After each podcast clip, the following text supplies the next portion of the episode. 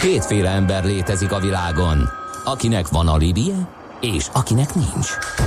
Az elsőnek ajánlott minket hallgatni, a másodiknak kötelező. Te melyik vagy? Millás reggeli, a 90.9 Jazzy Rádió gazdasági mapetsója. Ez nem animi, ez tény. Szép jó reggelt Igen. ismét a kedves hallgatóságnak, megy tovább a millás reggel itt a 9.9 Jazzin, a stúdióban mi álló, András. És Gedde Balázs, 0 30 20 10 9 0 9, ez az SMS és a WhatsApp számunk. Azt írja HP, hogy a kerepesi szinte áll befelé a keletinél, addig szinte suhant. Aztán van még egy közlekedési hírünk, hogy a Zöld Lomb utca alján épp a háromlábút rakják össze fotózkodás céljából a körforgalom előtt kicsivel. Tehát figyelem, Zöld Lomb utca alján trafi és a Bajcsi Zsilinszkin is van trafi, a West End felé meg még korábban e, is írtatok egy trafiról, úgyhogy óvatosan elkezdtek kirajzani e, a megnövekedett páratartalom hatására a trafipaxok a jelek szerint. Na, nagyon fontos kérdést fogunk most boncolgatni, ez pedig a haderőreform, ennek újabb fejezetét írjuk ezekben a napokban. A héten látott napvilágot a hír, hogy 100 milliárd forintért új honvédségi helikoptereket vásárolunk. Ugye a laikusoknak nem sok mindent mond a H145M Airbus típusú helikopter, de hogy szakmai szempontok szerint megfelele, meg 100 milliárd forint, az sok-e vagy kevés ilyen célokra, ezt fogjuk akkor most a következő percekben megbeszélni katonai szakértőnkkel, Kovács Gyulával, nyugalmazott alezredessel. Jó reggelt kívánunk! Jó reggelt kívánok, Jó reggelt. üdvözlöm a hallgatókat! No, hát abban talán még a honvédelemhez, a repüléshez nem értők is egyet értenek, hogy a szovjet gyártmányú helikopterekkel korunk Európájának egéd hasítani az nem túl szerencsés, hiszen vannak ennél modernebb típusok is.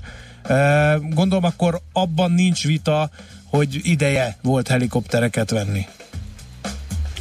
Hát igen, ez a tévéreklám jut eszembe, hogy Hende Csaba megígérte, hogy lesz helikopter, és daraboséknak lett helikopterük. Aha, szóval, igen. tehát öröm és üröm ez a helikopter, én szerintem először vegyük azokat a szempontokat, ami alapján örülni kell neki. Jó, vegyük. Optimista Tehát péntek nem, van. Nem valami, nem valami second hand kukázott helikoptereket, hanem gyárból veszünk gyári újakat, modernek a gépek. Hát a, azért egy csomó kérdés fölvetődik ezekkel a gépekkel kapcsolatban.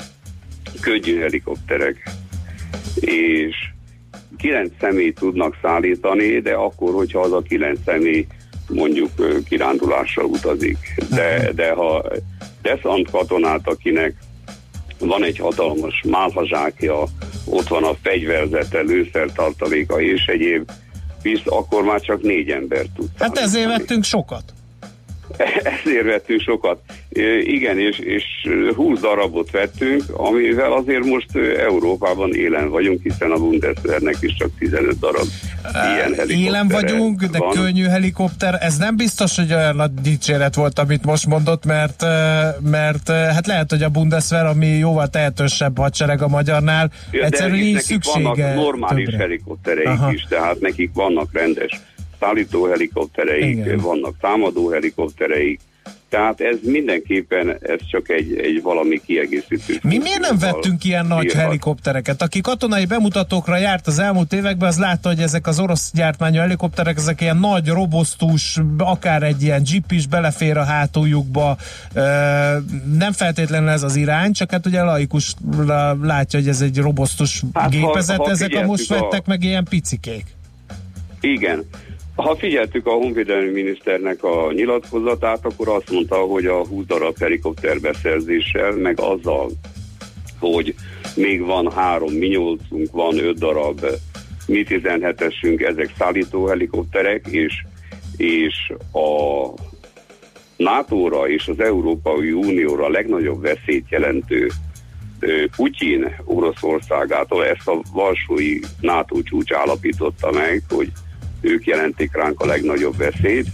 Na, ettől az Oroszországtól ő megrendeltünk 12 darab kukázott valamikor a rendszerváltás után az NDK-tól átvett és azóta szabad ég alatt tárolt harci helikopternek a gyári felújítását, ami azt jelenti, hogy a gyári felú, ezek 40 éves helikopterek, visszaállítják a 40 évvel ezelőtti állapotot, tehát se éjszakai bevetése nem alkalmasak, sem azok a platformok nem lesznek rajta, amelyen NATO kompatibilis rakétát lehet indítani, és így tovább.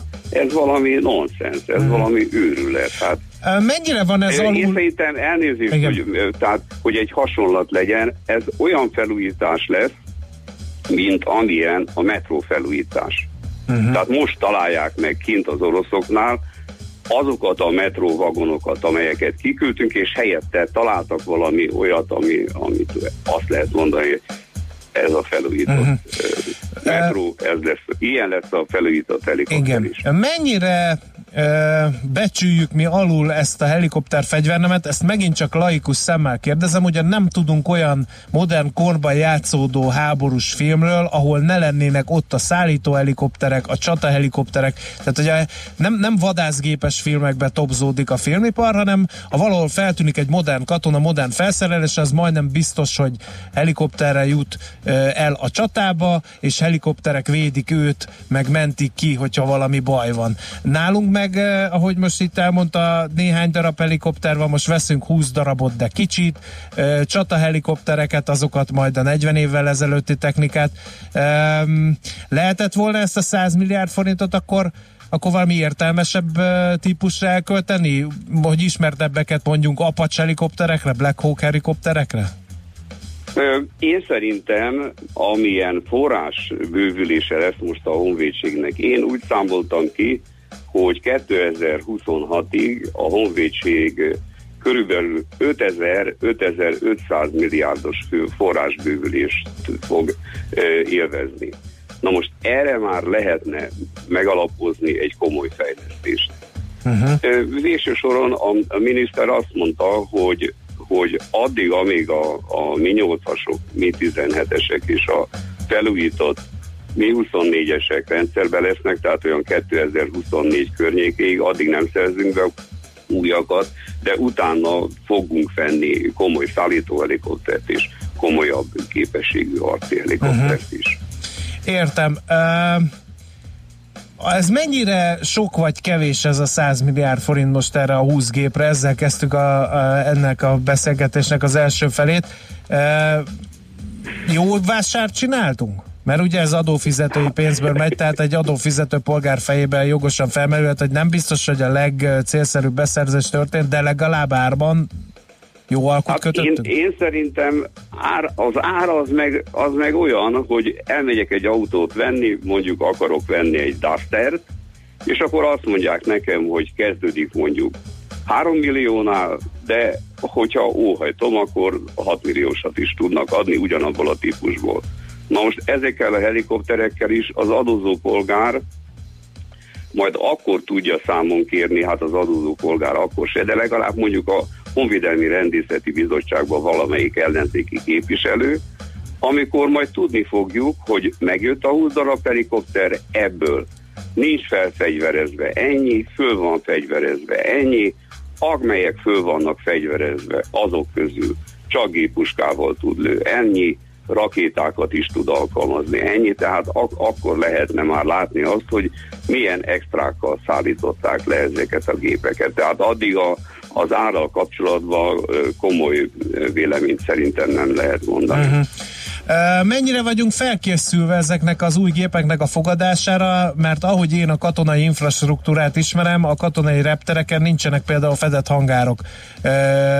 És ugye ön is említette, hogy a MiG-29-esek például ezért mentek viszonylag gyorsan tönkre, mert nem tudták megfelelően tárolni azokat. Mi van a Gripenekkel, mi lesz az új helikopterekkel? Ugye a Gripenek hát, a vadászgépei. A Gripenek azok, azok azért mennek, ellentétben a Hát a MiG, a MiG 29-eseket 93-ban hoztuk az, az a Oroszországból. 93-ban. Én 96-ban jártam a Kecskeméti repülőtéren, és aznap azt mondta a, a üzemeltetésért felelős alezedes, hogy a 28 gépből ma 5 gépünk tud repülni. Bent állt a hangárban három darab gép, dicsértem az alezredest, hogy büszke vagyok rátok, hogy egyszerre három gépet tudtok ö, szervizelni. Mondta, hogy nem. A középsőt szervizeljük, a másik kettő azért állt ment, mert azokból szedjük ki az alkatrészeket, uh. hogy a középsőt üzemképesre tudjuk pofozni. Uh-huh. Tehát Na most a, a gripenek azért men, mennek, mert, mert ezt a munkát a svédek végzik itt Magyarországon, meg, meg időnként kiviszik Svédországba a gépeket. Uh-huh. Tehát nem adták át a felelősséget nekünk. Értem. Szóval nem a magyarok vitám, de mindenre. A Igen. magyarok mindenre, mindenre képesek. Lásd, ahogy három év alatt képesek voltak egy, Igen. egy MiG-29-es tönkre, tönkre vágni, hát talán, talán nem fog ez bekövetkezni, Igen. tehát nem fog az bekövetkezni, hogy szabad ég alatt áruljuk őket hogy nem gondoskodunk az alkatrész ellátásról, hogy olyan embereket engedünk a közelébe, akik a technikai kiszolgálására nincsenek kiképezve, és így tovább. Igen. Egy fontos felvetés érkezett egy hallgatótól, hogy az orosz helikoptereket miért ne, ha már ugye beszéltünk, a, vagy beszélnek a politikusok a magyar hadiparnak a, az újbóli felépítéséről, fellendítéséről, miért nem a Pestvidéki gépgyárban újítják fel? Hát, mert a Pestvidéki gépgyár helyén szerintem valami multinacionális áruház van, tehát nincs. Ja, nincs Pestvidéki uh-huh, gépgyár, meg, meg Igen, aztán az másik hallgató viccelődik, hogy a Mi-24-eseket majd az oroszok felújítják, utána majd cseh segítséggel felhozzuk az, a cseh szintre, mert hogy az ottani Mi-24-esek elég jól szuperálnak szerinte, de hát ez nyilván nem ilyen egyszerű, mert ez meg plusz biztos, pénz. Biztos, hogyha megjöttek a gépek, és azokat komolyan alkalmazni akarjuk, akkor valamit tenni kell az, az éjjeli alkalmazás képességért, tenni kell azért, hogy NATO kompatibilis fegyvereket lehessen rájuk felfüggeszteni. Uh-huh.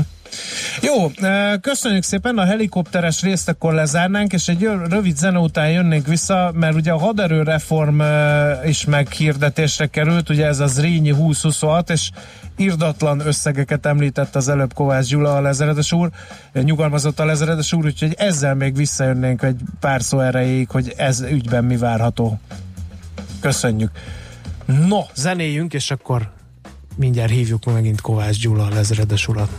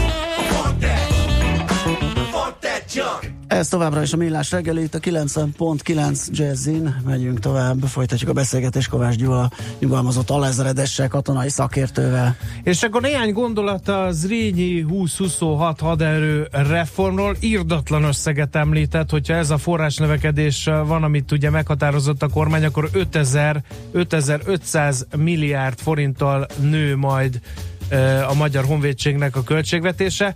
Arról most ne beszéljünk, mert kétségkívül ráfér, ugye nincsen túl jó bőrben a Honvédség, de ez túl nagy összeg ahhoz, hogy ezt így elszórjuk.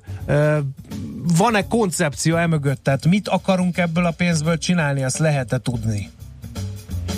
Hát a, én szerintem a legnagyobb baj az, hogy hogy a kormány, a Honvédelmi Minisztérium ezt a tervet titokban tartja, nem mutat fel senkinek, és, és ilyen, ilyen leporello-szerű képeslapos tájékoztató van róla, ahelyett, hogy legalább a Honvédelmi és Rendészeti Bizottság tagjainak egy hálótervet bemutatnának negyedéves bontással, hogy mikor mi fog következni. Uh-huh. Tehát hát vannak nyilatkozatok, semmiről. hogy 2026-ra a térség meghatározó hadereje lesz a Magyar Honvédség, ez Simicsko István honvédelmi miniszter mondta. Hát ez egyenesen tehát. Mert hogy? Hát, hát van, azért, lesz mert... pénz, akkor ha sok pénz van, akkor hát lehet igen, jó hadsereget lehet látni számokat. 16, 17 a, a honvédelmi, az új honvédelmi miniszter dr. Venkő Tibor az viszont azt mondta, hogy az alapokról kell kezdeni én annyival precizíroznám az ő kifejezését, hogy nem az alapokról, hanem a nulláról kell kezdeni. Uh-huh. Tehát ezt az eddigi honvédelmi miniszterek a rendszerváltás óta napjainkig ezt a haderőt sikeresen szétverték. De ennek a haderőnek semmiféle képessége nincs. A, az egyik ilyen probléma, hogy teljesen azonos a vezetőszervek és a végrehajtóknak a, a létszáma haderőn belül. 14 ezer, 14 ezer mind a két főnek. Ez azt jelenti, hogy ugyanannyi irodista van, mint uh, fegyvert markoló vitéz? Igen, ráadásul hát a fegyvermarkoló vitézeket, hogyha tehát a, van a költségvetésnek ilyen fejezeti indoklása, és a titkolózás alól ilyenkor vannak fölmentve a Honvédelmi Minisztériumba, és itt leírják, hogy mennyi a minisztérium létszáma, mennyi a vezérkar létszáma, mennyi a csapatoknak a létszáma, de ez egy úgynevezett költségvetési létszám, és ebben a költségvetési létszámban nincsenek benne a békehiányok. Ezt viszont teljes egészében titkolják, mert ha ezt nyilvánosságra, hát annyit mondott még annak idején a dr. Simicsko István, hogy volt olyan idő, amikor 7000 főt is meghaladta a békehiány. Az mi az a békehiány? A, hogy annyi e, a, békében az, hogy, ennyi hogy van egy, van egy állománytábla, uh-huh. hogy mondjuk ennek a, a zászlajnak a létszáma 300 fő. És akkor kiderül, hogy gyakorlatilag a laktanyában meg ott van bent 200 fő vagy 150 fő. Uh-huh.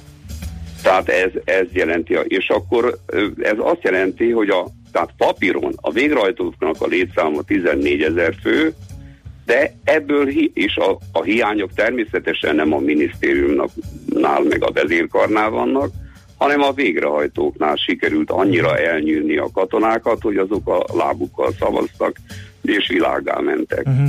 Tehát így Igen. a végrehajtók létszáma az körülbelül 7-8 ezer fő. Akkor nem Mi, lesz amikor... katona, akinek fejlesztük a felszerelését. Mit szól ahhoz a, a miniszterelnöki mondathoz, az, nem, az sem régebben, régen hangzott el, hogy Magyarország megvédése a mi feladatunk, nem a NATO és nem is az Európai Unióé. Ez azt vetíti elő, hogy tényleg felépítünk egy hadsereget, Gondolom én, e, ez a döntés megszületett. Meg, meg de ha nem lesz a miniszter, katona, igen. Meg a miniszterelnök gondolja, hogy fölépítünk egy hadsereget, de egy szakértő számára ennek nyoma nem látszik, hogy mit fogunk fölépíteni. Mert, mert azt mondja, hogy, hogy lesz nekünk egy 30 ezer fős reguláris haderőnk, tehát az úgynevezett aktív komponens, és lesz 20 ezer tartalékosunk. Na most a tehát pillanatnyilag még csak 28 ezer fős létszámról, tehát az egy törekvés, hogy majd egyszer 30 ezeren leszünk.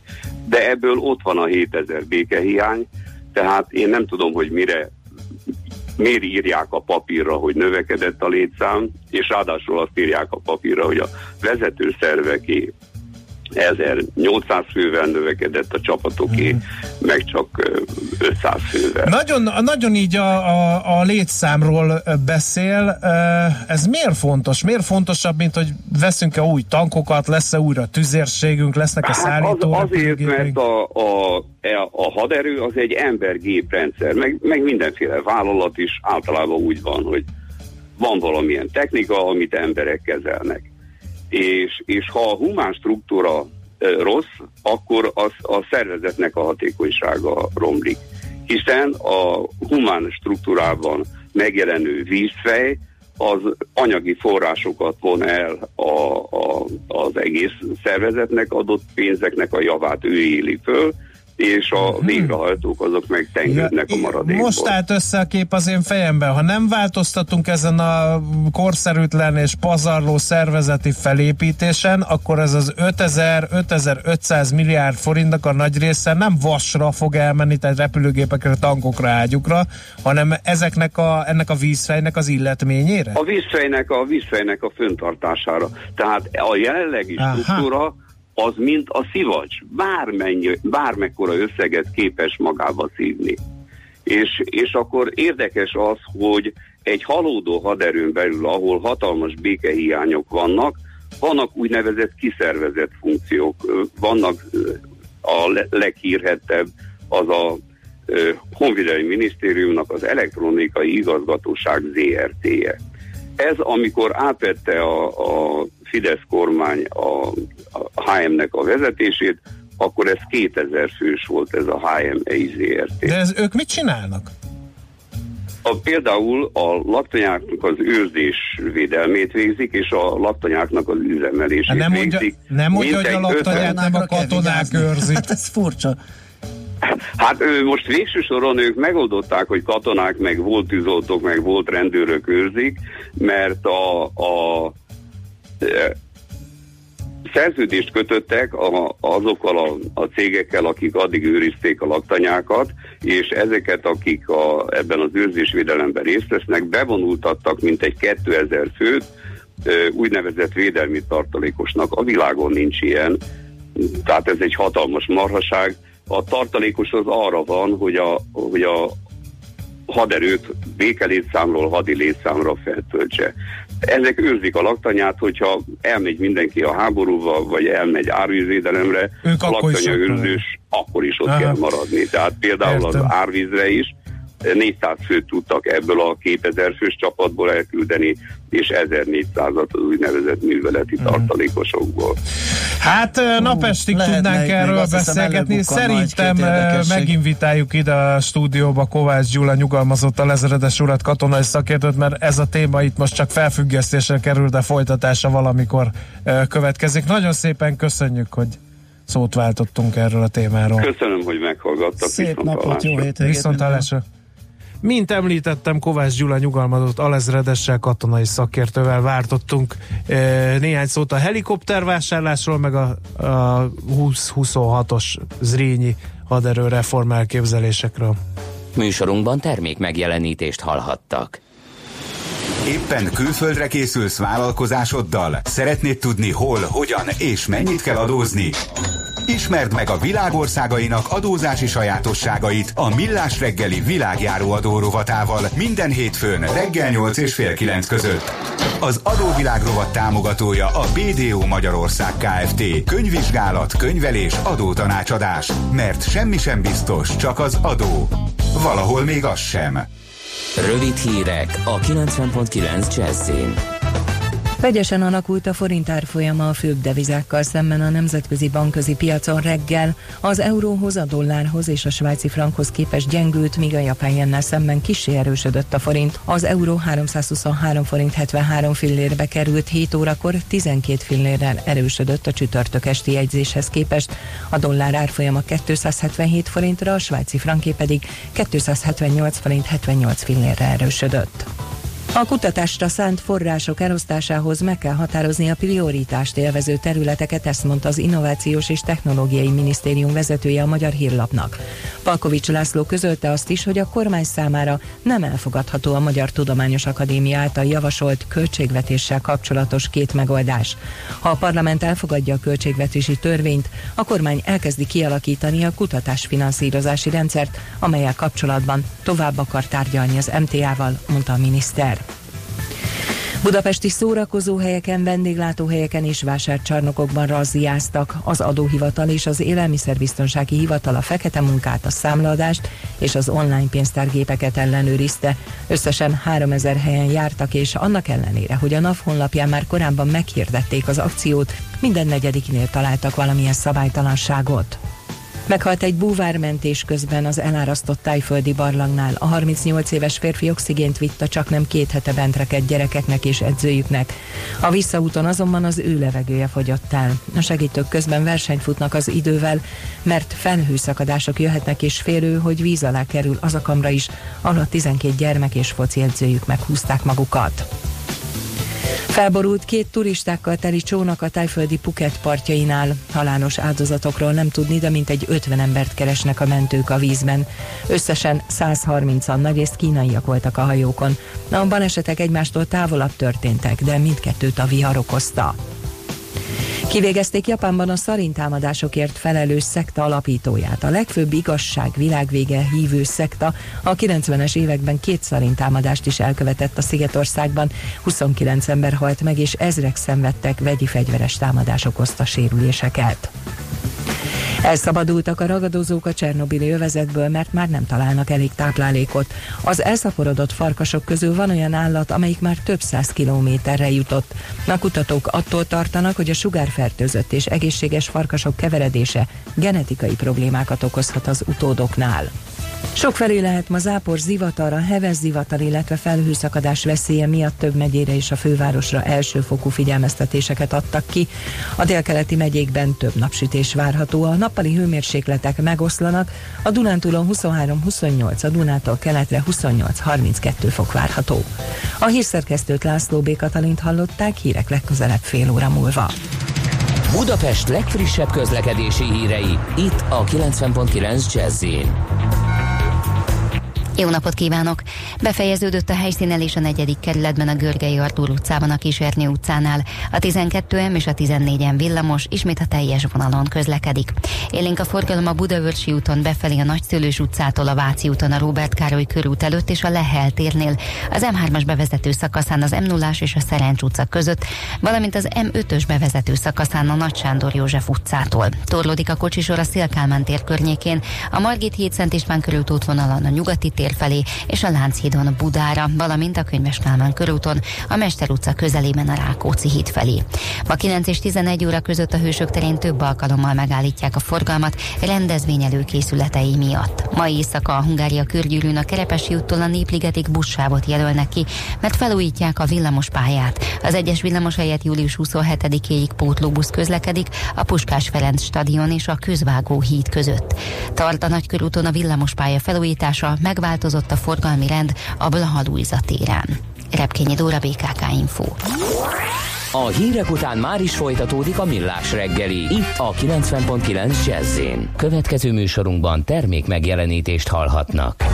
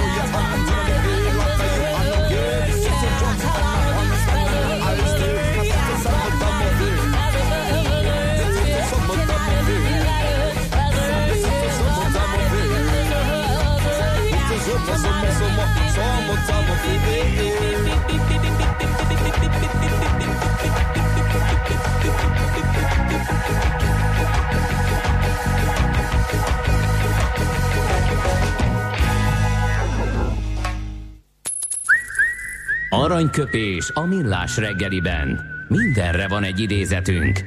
Ez megspórolja az eredeti gondolatokat. De nem mind arany, ami fényli. Lehet kedvező körülmények közt gyémánt is. Kérem szépen 1935-ben pontosan július 6-án született őszentsége a 14. Dalai Láma. Ebből mindenki, aki fejben jobban számol nálam, kikövetkeztethette, hogy 83 esztendős őszentsége. Ezúton kívánunk neki nagy tisztelettel, jó egészséget és sok örömet még az életben. Hát evidens volt, ha szabad ezt a elcsépelt kifejezést használom arra, hogy tőle választunk aranyköpést, mert így hangzik, ha tudsz, segíts másokon. Ha nem, legalább ne árts nekik. Igen. Hát most már tudom, hogy sok mindenkivel, honnan igen, sok mindenkivel hajlandó lennék vitatkozni aranyköpés sokán őszentségével a 14. dalai lámával semmiképpen. Aranyköpés hangzott el a millás reggeliben. Ne feledd, tanulni ezüst, megjegyezni arany. A mozgás jó. A mozgás egészséges. A mozgás motivál, serkenti a gondolkodást és fiatalít. A futóember kevésbé fáradékony és nagyobb hatásfokkal termel. A futóember boldog ember. Cipőket bekötni irány a rekordtán. Igen, ez mindig az, amit hallottunk itt a szignálban, de hogyan vegyük rá magunkat, hogy egyáltalán hozzáfogjunk, és ha már sikerült hozzáfognunk, akkor hogyan tartsuk fönn? Mert az sem mindegy, ugye? Ha nagy nehezen elkezdünk nagy lendülettel, évelején ugye megtelnek az edzőtermek, uh, aztán szépen, futópályák, aztán a szépen rekordtán. kiürülnek, tehát Igen. ugye ezt fönn is kéne tartani Igen. valahogy ezt a lelkesedést, hát ebben lesz segítségünkre dr. Mences Zsuzsa, pszichológus. Igen. Jó reggelt kívánunk! Jó reggelt! Jó sziasztok. Szia! Hát veled már beszéltünk arról, amikor már ilyen mániává válik a, a futás, az edzés, van sportfüggőség azonosított be, Ez a betegségként, másik véglet, de a amikor- másik véglet a sport tohonyaság, vagy a sport elutasítás, Igen. az létező betegsége. Igen, lustaságnak hívják, gyanítom ezt fogod mondani.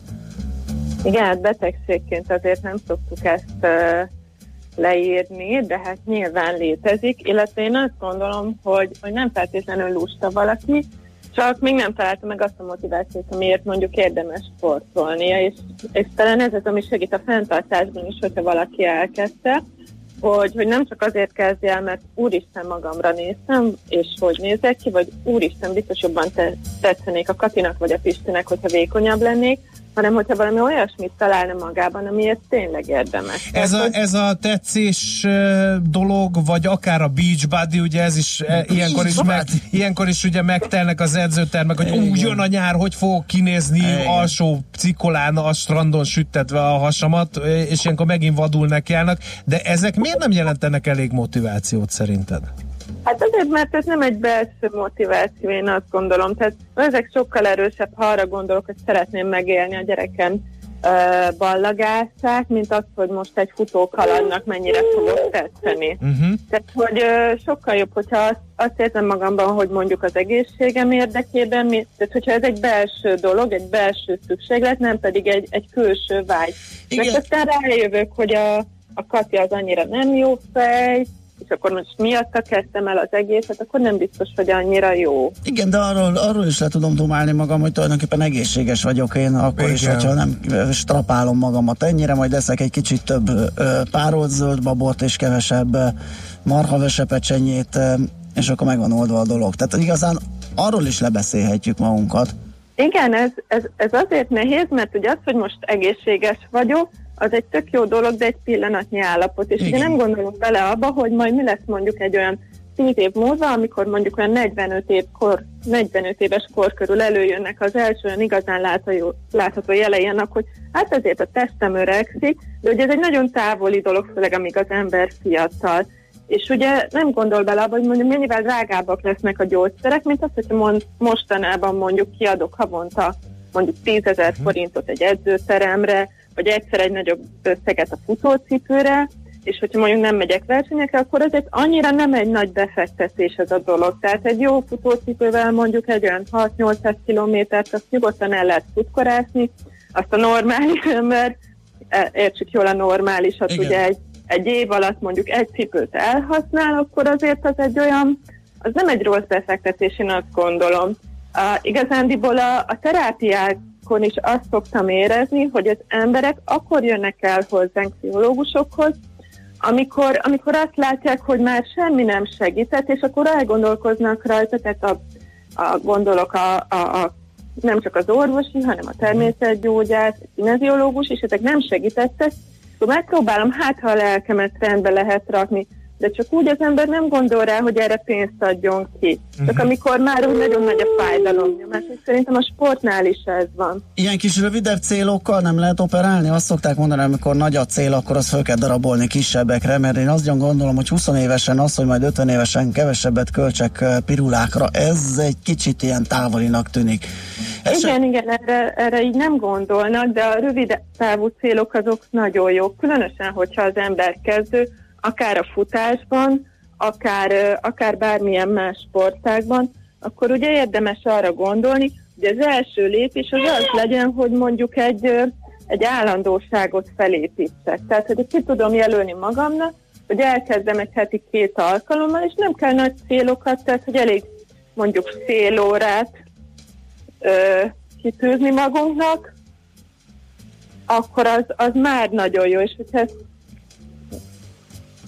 És Halló. hogyha Igen. igen, Igen, gondolom a kisgyerek elvonja a figyelmet. igen, hogy közben jön, megy, Aha. elnézést érte.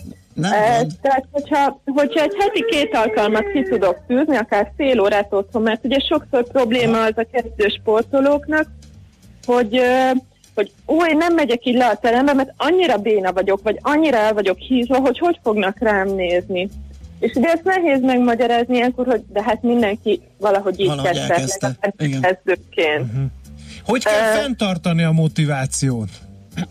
A, Nem, ha, de- ha, egy kis sikert elérünk, az, az segíthet ebben? Vagy, És azon vagy hogy emelünk esetleg, tehát említetted ugye ezt a fél órát, akkor hogyha az már jól megy, és az könnyen le tudjuk tolni, akkor emeljük meg, hogy most 35 vagy 40 percet fogunk futni, tehát ilyen kis adagokban a, to- a célok további előre löködésével lehet haladni? Abszolút így van, ahogy mondjátok, tehát a kis sikerek, én azt gondolom, hogy óriási sikerek. Tehát én, amikor életem első kilométerét egyben le tudtam futni, akkor egy héten keresztül uh, óromat az égnek emelve jártam, ez és azt éreztem, hogy, hogy a, a talaj fölött 10 méterrel repülök, és én vagyok a legügyesebb. És aztán, amikor ez már úgy könnyebben ment, akkor, akkor megpróbáltam hosszabb távot, vagy meg lehet próbálni ugyanezt a távot más tempóval, jobb tempóval lefutni, és ami ehhez nagyon nagy segítség, az amúgy a társa. Tehát, hogy én sose futottam volna mondjuk 10 kilométert, vagy sose folytattam volna például a futást, hogyha nincs mellettem egy csomó ember, aki motivál, és azt mondja, hogy ne hagyd abba, hanem gyere velünk, mert mi még megyünk egy kicsit tovább. De, de ugyanígy a társakkal sikerül gyorsabban futni, és ezért jobb például a, az utcai uh, futóversenyek is, Igen. mert motivál a tömeg, és azért is jó, mert amikor sok ember van ott, a, és, és megy ez akár például az, hogy gyorsabban, vagy kicsit többet futni, mint amennyi amúgy a komfortzóna, az nagyon meg tudja erősíteni a hitünket abban, hogy tehát látom, hogy többre vagyok képes, mint amit mondjuk egy edzésen elképzelek.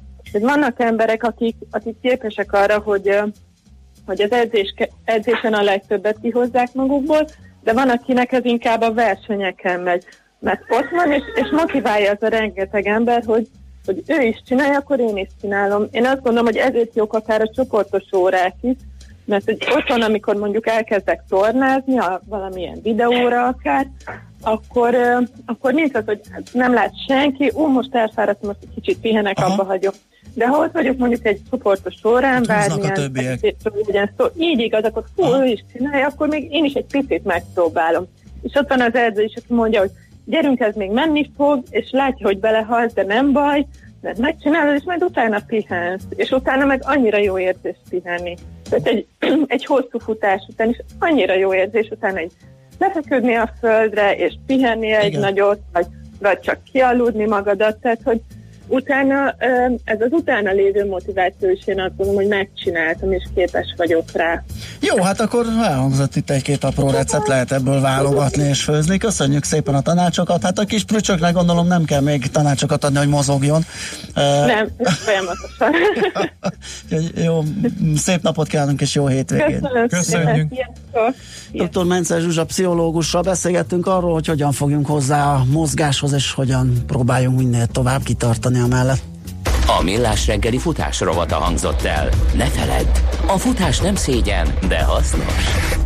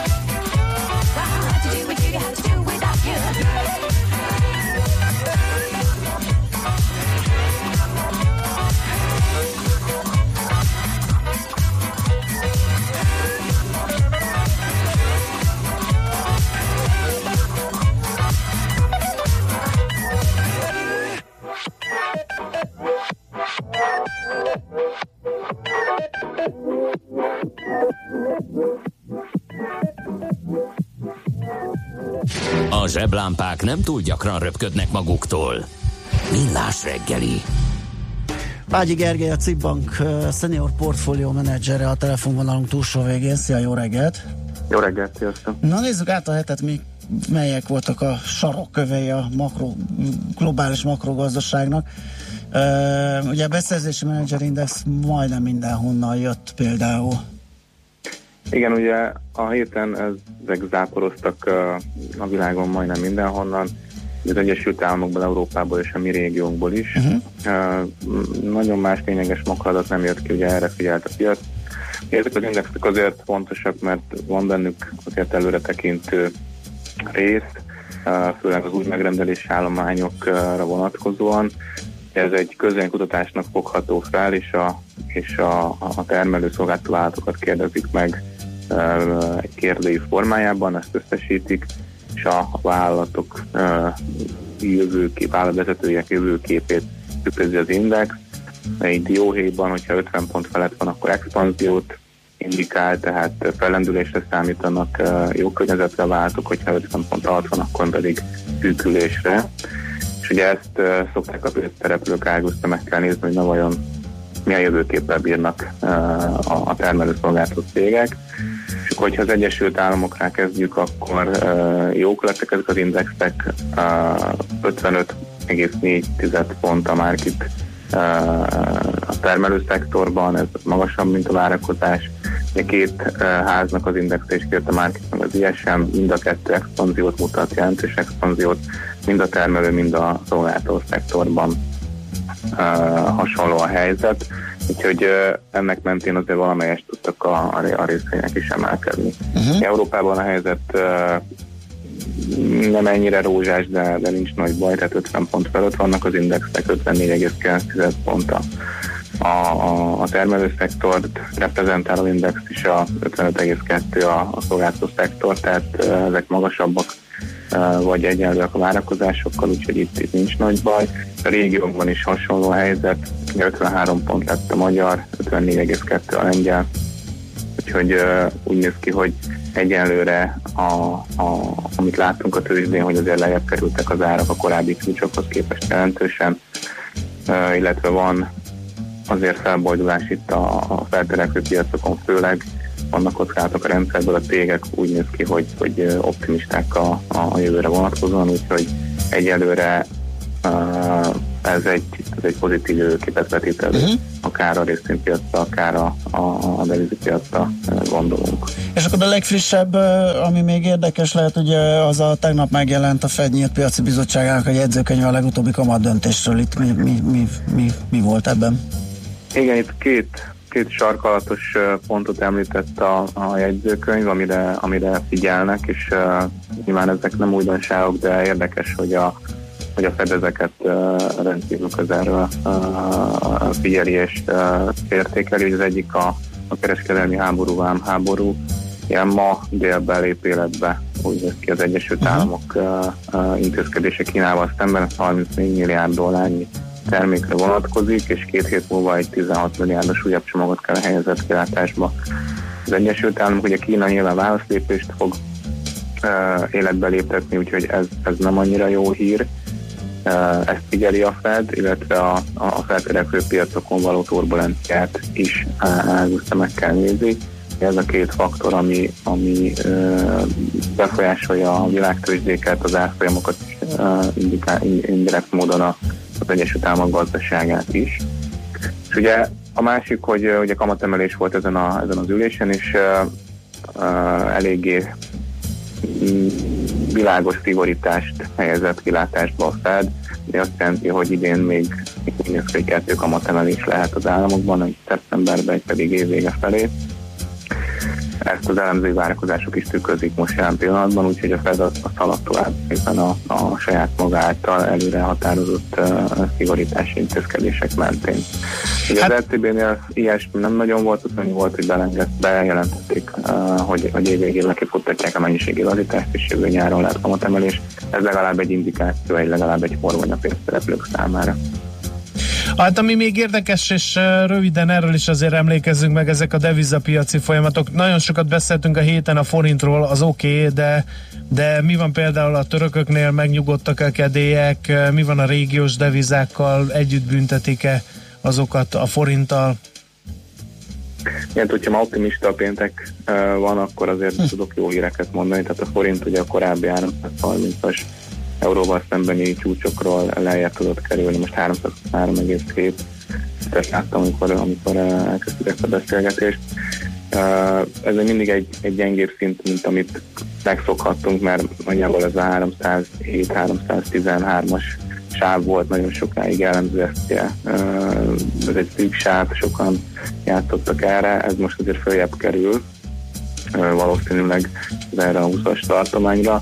A jegybank uh, is többször jelezte minden fórumon, hogy, hogy inflációs célja van, és a forint árfolyam az, uh, az egy, egy kialakult uh, árfolyam, ami nem ki uh, így közvetlenül hatása, uh, ha bár van, de nem kíván, kíván hatást gyakorolni rá. A hozamok is lejjebb kerültek, a magyar 10 éves hozama 3,8%-os uh, lokális csúcsról egy 30 bázisponttal tudott lejjebb jönni. Lengyelországban hasonló a helyzet, az OTI is erősödött az euróval szemben, és, és egy 10 bázispontos uh, 10 éves hozam van történő erősödést figyelhettünk meg, és ugye a törököt kérdezted még itt a végén. Uh, konszolidálódik a helyzet, ugye ami nagyon fontos, hogy meg lezelőttek a választások ugye Erdogan győzelmével, ami azért fontos, mert uh, uh, talán most nagyobb tér nyílik arra, hogy a, hogy a török jegybank az, az a saját hatáskörét hathatósabban tudja ellátni és kamatokat tud emelni.